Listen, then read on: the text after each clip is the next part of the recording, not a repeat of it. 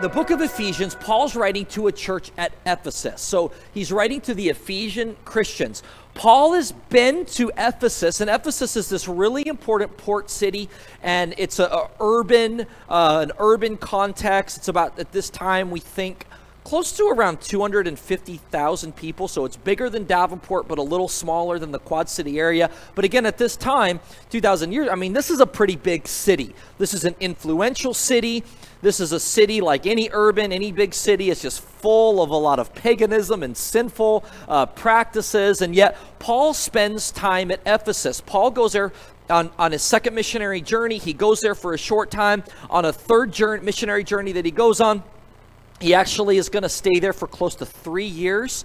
Um, and if he, uh, Ephesus is kind of an important place um, for some of the names that we read about in the New Testament. People like the Apostle John, uh, people like Luke, um, people like Apollos, Timothy, who Paul refers to kind of like as his son in the faith. Uh, Paul's like a mentor to Timothy. Timothy spends time there at Ephesus. In fact, pastors the church at Ephesus. And so excuse me, this is kind of like an epicenter, um, an epicenter for uh, the early church and through Christianity and through from it, from Ephesus, it spreads out to a lot of different places.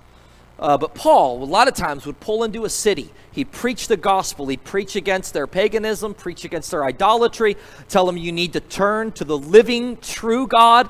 And, and, and in a lot of these cities, There'd be great revival where people would come to a saving faith in Christ. Sometimes at the same time, though, he would start a riot because people violently defend their idols. And so they would get angry when he's telling them to turn from their paganism, turn from their idolatry. And Paul, uh, Paul, Paul would get beat, Paul would get thrown in prison. I mean, Paul even said, I bear in my body the marks of the cross. I bear in my body the marks of my Savior. What he's saying is like, physically, physically, man, he went through a lot.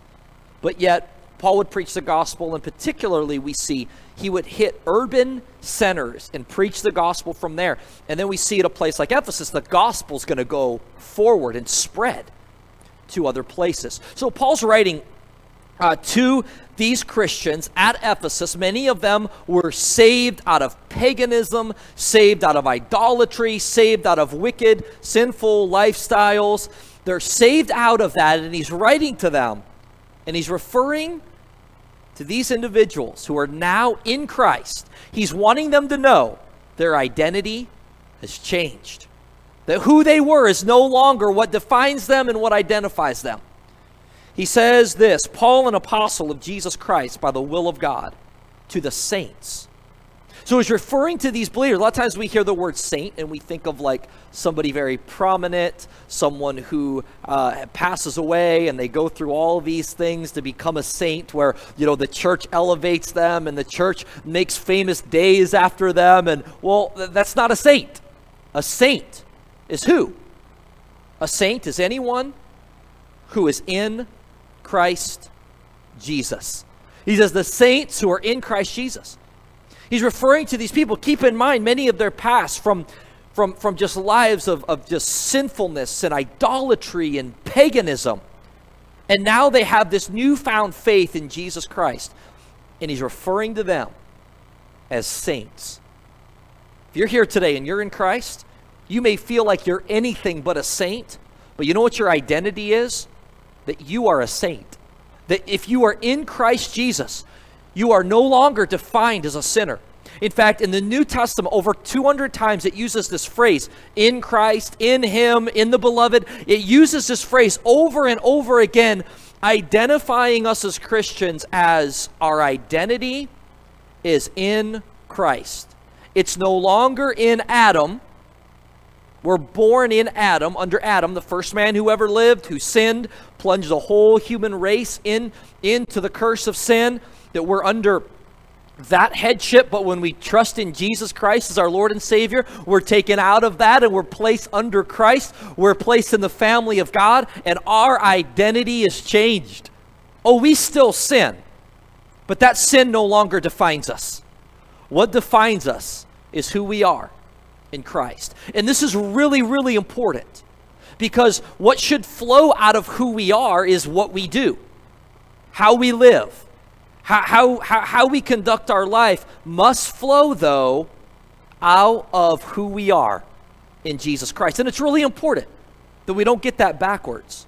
Because if we get that backwards, if we get that mixed up, we're to have, we're to really live a, a frustrated life of doing things in our own strength, trying to do things in our own power, instead of understanding we're doing it in His power. We have a new identity, and it's found in Christ. Maybe today you're here and you're a believer.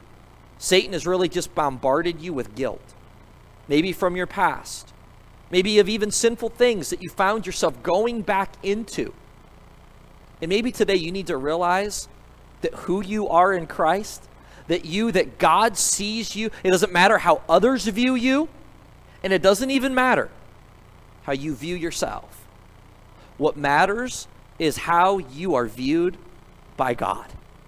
And if you are in Christ, you have a new identity. So Paul's writing them and he's saying, he's addressing them, you are the saints in Christ Jesus. Blessed be the God and Father of our Lord Jesus Christ, who hath blessed us with all spiritual blessing in blessings in heavenly places in Christ. So he's saying, because your identity's changed, all of these spiritual blessings are now true of you.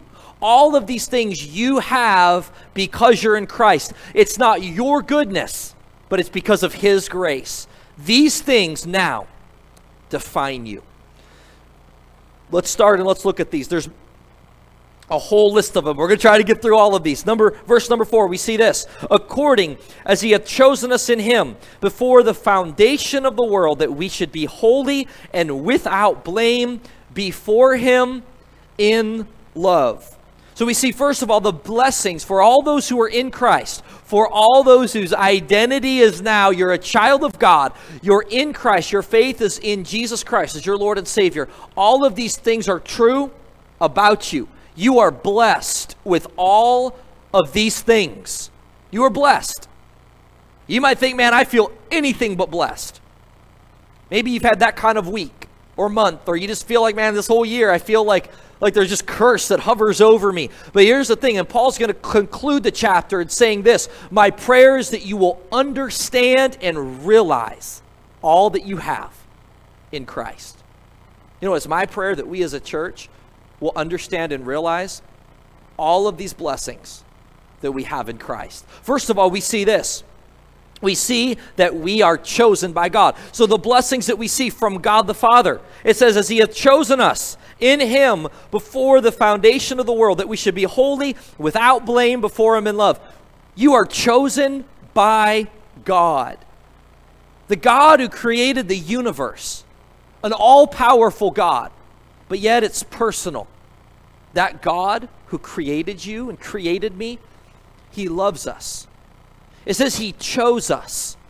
So we see that it's, it's personal. God's not, not this some distant being who just created everything, the world, and then just lets the world go and, and, and just lets it go as it will. No, God is involved in his creation. And it says that he chose us before the foundation of the world, that we're chosen by God. And it says this that that, that he's adopted us into his family. Verse number five, having predestinated us unto the adoption of children by Jesus Christ to himself according to the good pleasure of his will. So we're placed in his family. He's taken us out of out of the world and out of darkness. We were a child of darkness, and, and he said, children of wrath, children of disobedience. And yet, God, in his great grace, has placed us in his family that we are part of the family. We're going to look at next week, Lord willing, in chapter 2, how Paul's saying, listen, this church is, has, has both Jew and Gentile, both Jew and non Jew. And he's saying, listen, that Christ has broken down that wall of division. That, that you are separated from God, but through faith in Jesus Christ, through his death on the cross, He's broken down that wall that you can now have access to God the Father through faith in Jesus Christ. And He's saying, listen, that you can have now unity. There should be no wall that divides us.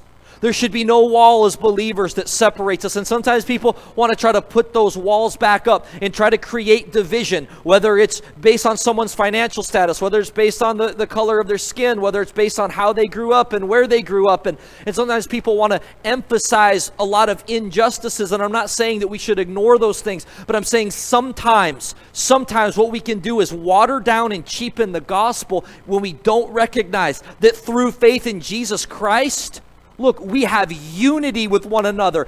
We should have unity and peace as brothers and sisters in Christ. Why? Because we're all in the family. We're all in the family. We're adopted into the family of God, and this is good news for us. This is good news. We're part of the family of God. That when we come and we gather as a church, we should have love and unity towards one another. Why? Because we're in the same family. We're in the same family. We've adopt, been adopted. We've been chosen. We've been adopted. But he goes on and says that we are accepted in the beloved. Verse number six to the praise of the glory of his grace, wherein he hath made us accepted in the beloved. we have been accepted. Maybe in your life, there's seasons of times where you felt like you haven't been accepted. Maybe there's times there were there were groups of people or even places or things that you you wanted to be involved in, you wanted to be a part of, but in all reality you just felt like they had no place for you. You felt like you were anything but accepted. You were kind of pushed out. You were ignored. You weren't appreciated. You weren't loved. You weren't a part of it. But yet, here's the truth that because of God's great grace, we're accepted. We are accepted in His family. And I'm not making light of any times of things that when we go through and we, we feel like that, because that's a horrible feeling. Maybe you've gone through that. Maybe there's times you feel like even even your, your kids have, have experienced that. And part of just growth is trying to help them through those those times where feels like, man, I'm just I don't fit in. I'm not accepted. I'm not a part of this. But if you're a believer, if you're a child of God, here's the reality. You are chosen, you are adopted, and you are accepted. You've been made accepted in the family, not because of our goodness, but because of the righteousness of Jesus Christ, because his blood was shed to, to, to pay for our sins. We see this as a child of God. This is true of who? All those who are in Christ. This isn't just some, oh, these el- this elite group of, of Christians and only a handful. No, this is true of all believers. Of all believers. We are blessed we are blessed. We're blessed from the Father. We're chosen. We're adopted. We're accepted. But he goes on, we see the blessings from God the Son. We see in verse 7 in whom we have redemption through his blood. The word redemption means we're purchased, we're bought back by the blood of Christ. That God created us, we're his, but yet because of our sin, there's this separation that happens. But yet God, in his great love, redeemed us by shedding his blood. Peter says this it says that we're not redeemed with corruptible things like silver and gold. He says, but you're redeemed by the precious blood of Christ. That Jesus' blood has purchased you and has purchased me. We have been purchased by the blood of Jesus Christ. When He died on the cross, He shed His blood. We are redeemed. We're redeemed. Secondly, from God the Son, we're forgiven. He says that we're, we're, we're redeemed, that He purchased us with His blood, and it says the forgiveness of sins. See, our identity before we're in Christ is we're in Adam, the first man who ever lived and we're under God's wrath and God's judgment. That's not something a lot of people like to talk about, and not a lot of uh, uh, not a thing that a lot of people like to hear about. Because let's just be honest, we're in just this therapeutic culture and society that we never want to be told anything negative. We never want to be told bad news. But the, the, the reality is that apart from Jesus Christ, we are under Adam. We're under God's wrath and God's judgment because of our sin because of our rebellion against God. And sometimes people think, well, man, I'm I just kind of live my own life, I do my own thing, and I'm fine. Nothing's ever happened. But the Bible's clear that God is just storing up his wrath. Every sinful action is being made known and being accounted for.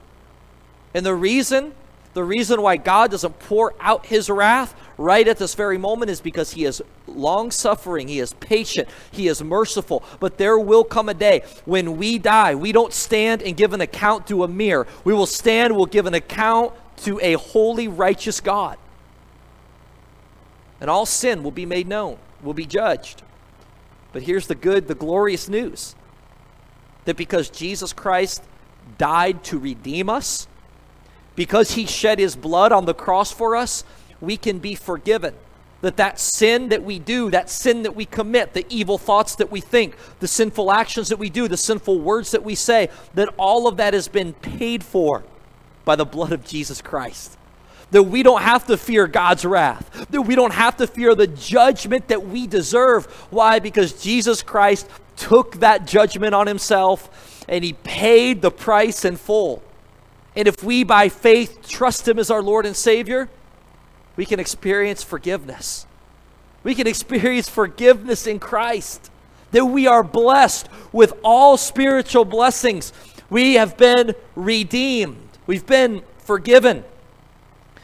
We see that God's making known His will to us. It says in verse number 8, wherein He hath abounded toward us in all wisdom and prudence, having made known unto us the mystery of His will, according to His good pleasure which he hath purposed in himself, that in the dispensation of the fullness of times he might gather together in one all things in Christ, both which are in heaven and which are on earth, even in him. So look, some, he's saying like look there are times when god's will is seems mysterious and it seems like even like when things have been prophesied it's like it's like this veil that's there it's not as clear but yet that god has explained or exegeted himself through the son through jesus christ coming to or john 1 talks about that the son has explained or exegeted the father that god has spoken to us that God has not just left us without a voice, God has not left us to try to guess and figure things out on our own. No, God has spoken, and He spoke clearly when He entered His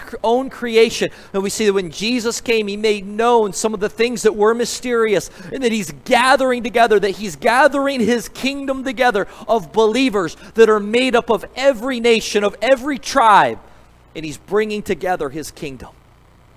And what a joy that is that God has spoken to us.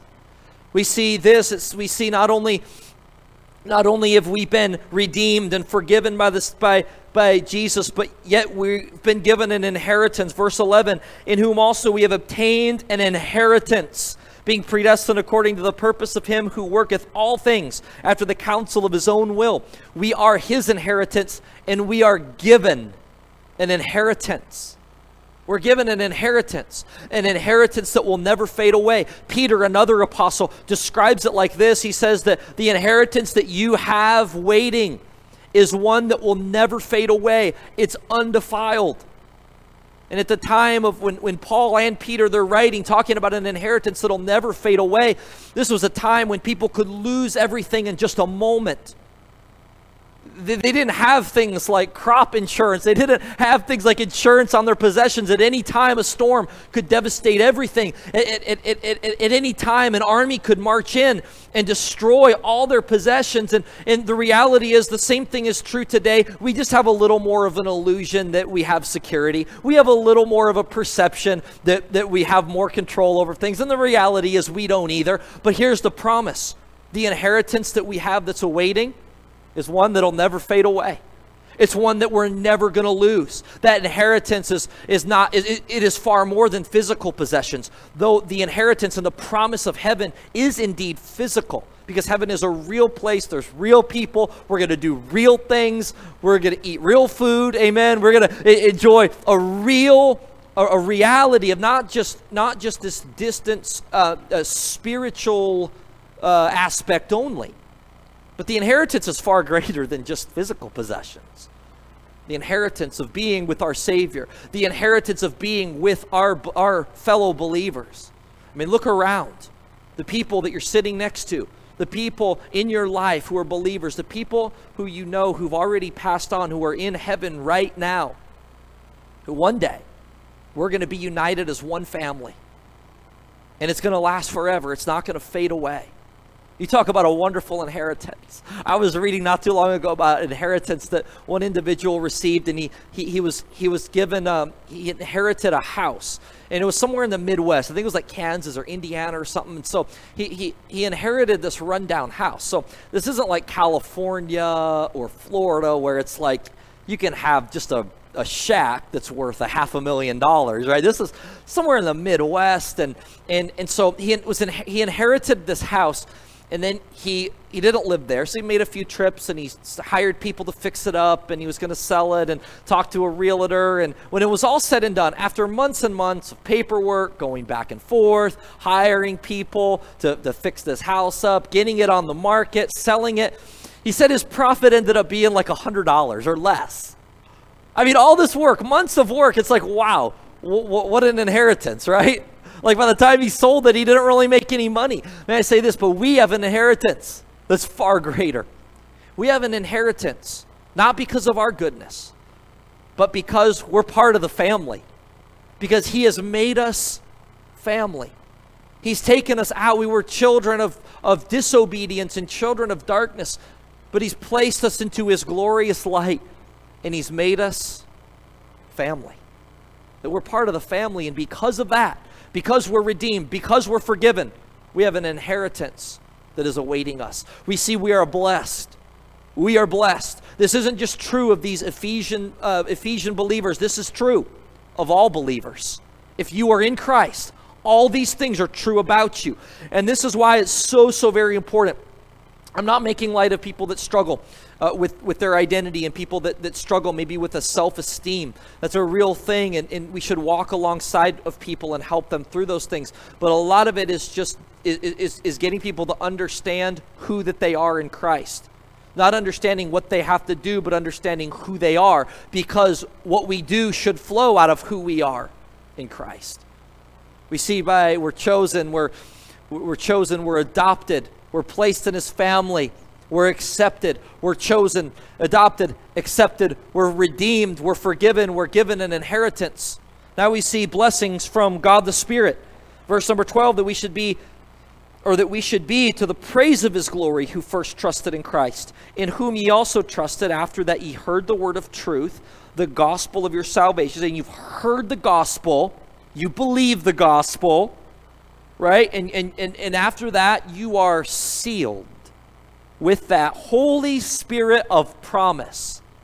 Now we see the Spirit of God seals us. So you see this perfect, wonderful harmony and unity of the Trinity God the Father, God the Son, God the Holy Spirit. God sends the Son to purchase our redemption. We are sealed by the Spirit. It's a perfect union, it's a, per, it's a perfect harmony of God the Father, God the Son, God the Spirit working to accomplish and secure our salvation.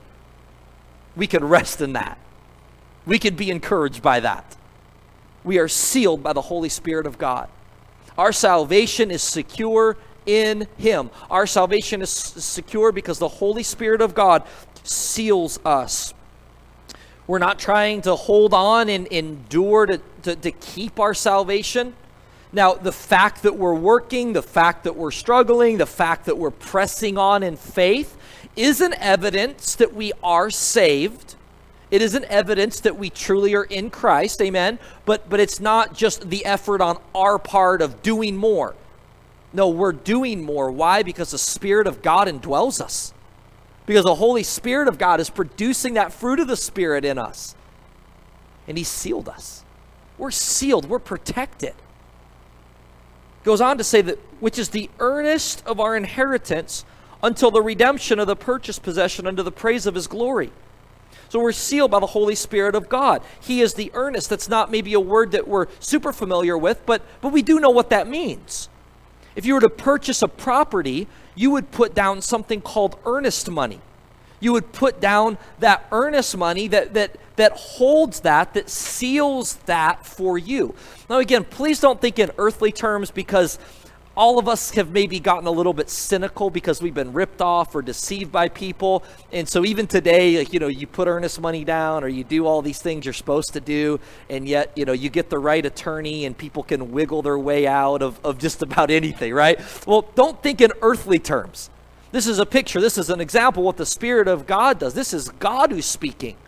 And God's not going to lie. God's not going back on his word. We are given a down payment that guarantees our future glory one day, that guarantees this inheritance. Holy Spirit in us is proof that we're a child of God. It's that down payment that's been given. And the Holy Spirit is in us and working in us, making us more like Him until one day this flesh and blood and, and, and this sin cursed world is, we're, we're going to say goodbye to the sin cursed world. And we're going to have something that's called the glorification. We're going to be free from that sin, pain, sorrow, suffering. And here's the thing the Holy Spirit in us now is what guarantees that future glory one day. We are a blessed people. We are blessed. We are blessed, as Paul says, you're blessed with spiritual blessings. All of these things are true about you if you are in Christ.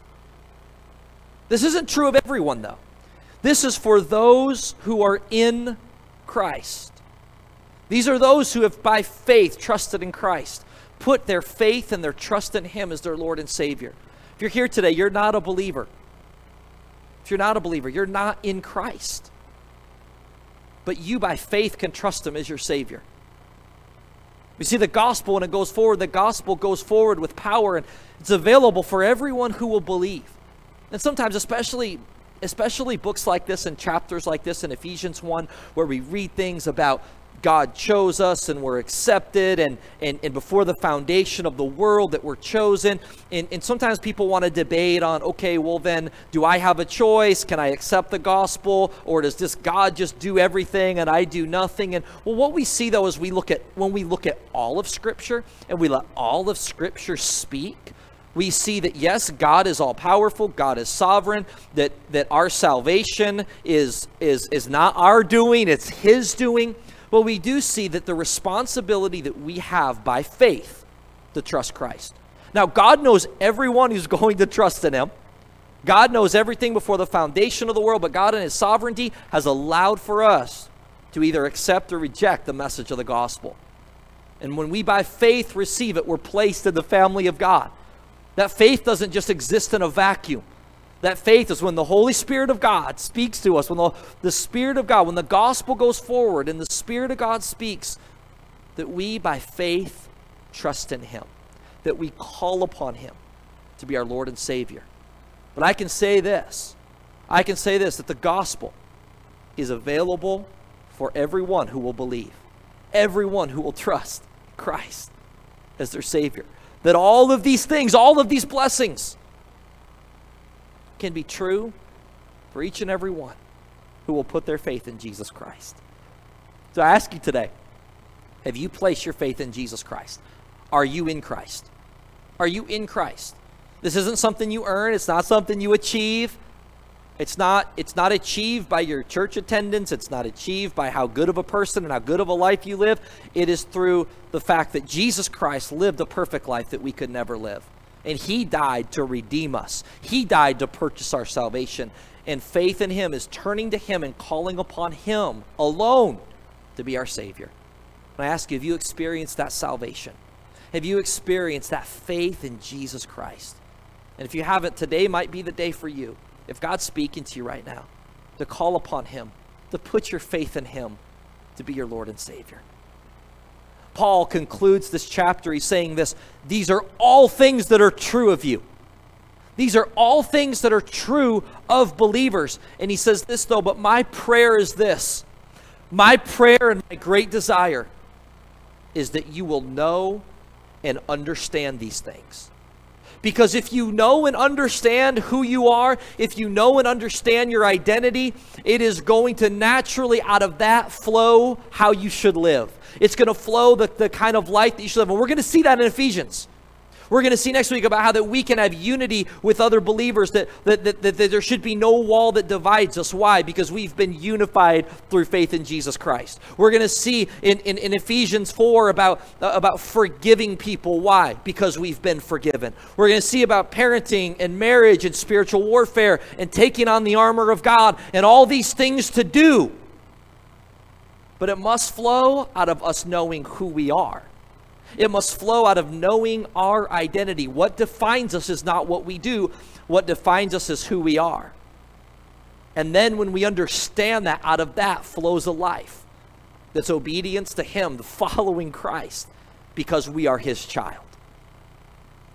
Paul says this, Wherefore I also, after I heard of your faith in the Lord Jesus and love unto all saints. So Paul knows some of these people individually but then he's heard of many of them because again the gospel's just been ignited and some of them maybe paul personally was able to lead to faith in christ but now he's hearing about about how that there, there more more of these um, more of those in the church of ephesus are becoming believers and followers of christ. He hears of them. He says i cease not to give thanks for you making mention excuse me making mention of you in my prayers that the God of our Lord Jesus Christ, the Father of glory, may give unto you the spirit of wisdom and revelation and the knowledge of Him. Verse 18 the eyes of your understanding being enlightened, that ye may know what is the hope of His calling, and what the riches of His glory, of His inheritance in the saints. He's saying, My prayer, my desire for you is to know these things, to understand these things. My prayer, my desire for us as a church is that we will know and understand these things.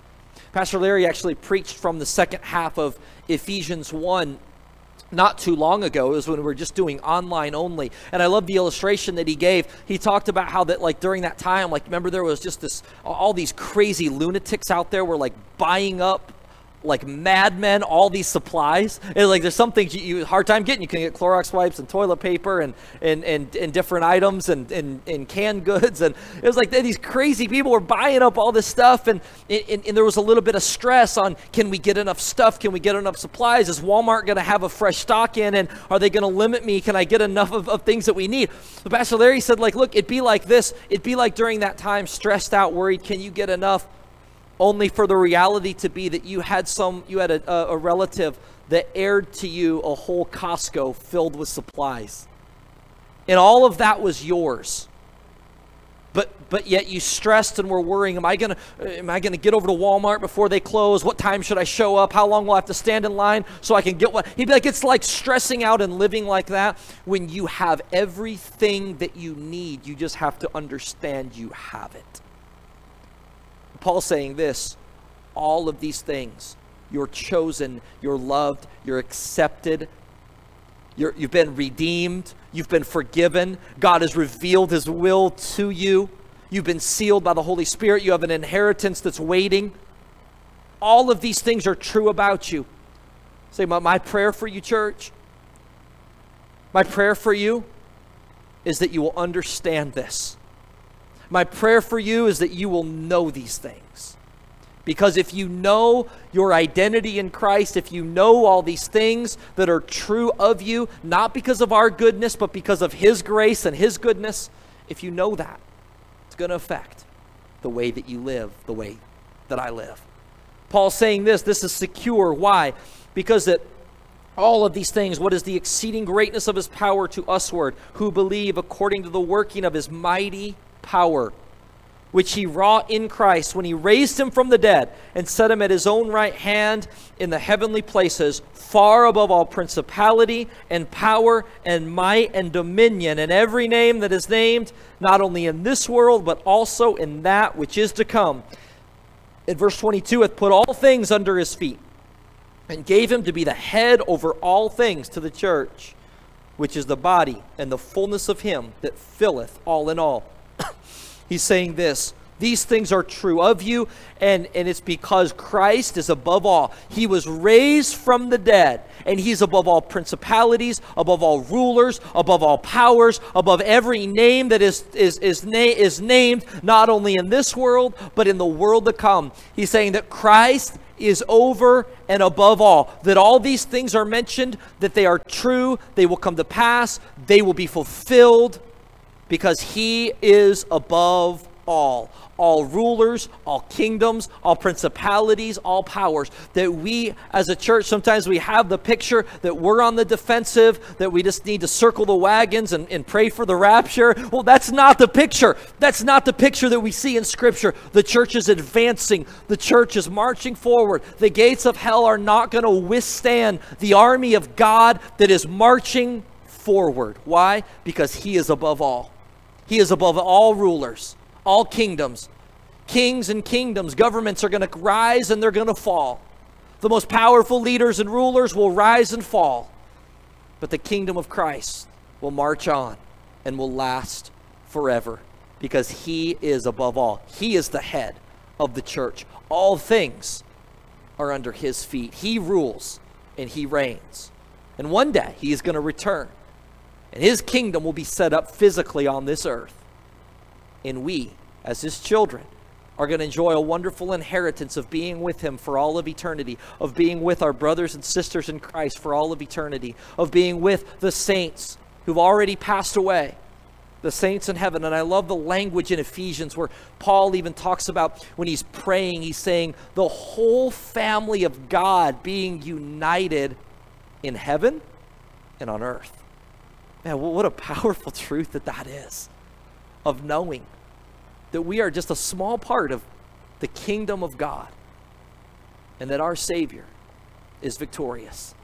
And that if we are in Him, we experience all of these blessings. But I pray that we'll know it. I pray that we'll understand it. And by the way, it won't give us a spirit of arrogance. It'll give us, hopefully, a spirit of confidence in Christ and hopefully a spirit of gratefulness. Why? Because this isn't according to our goodness, it's according to His grace. It's according to His grace. But this grace, who's this for? All those who are in Christ. So I ask you this question Are you in Christ? If you're in Christ, these things are true about you. Rest in that truth. Understand that truth. Know that truth. Why? Because when we know who we are in Christ, out of that flows how we live. It flows how we view the world. It flows our actions. But we must know our identity is in Christ. If you're in Christ, you're not a sinner, that no longer defines you. You're a saint. Not because of your goodness, but because of His.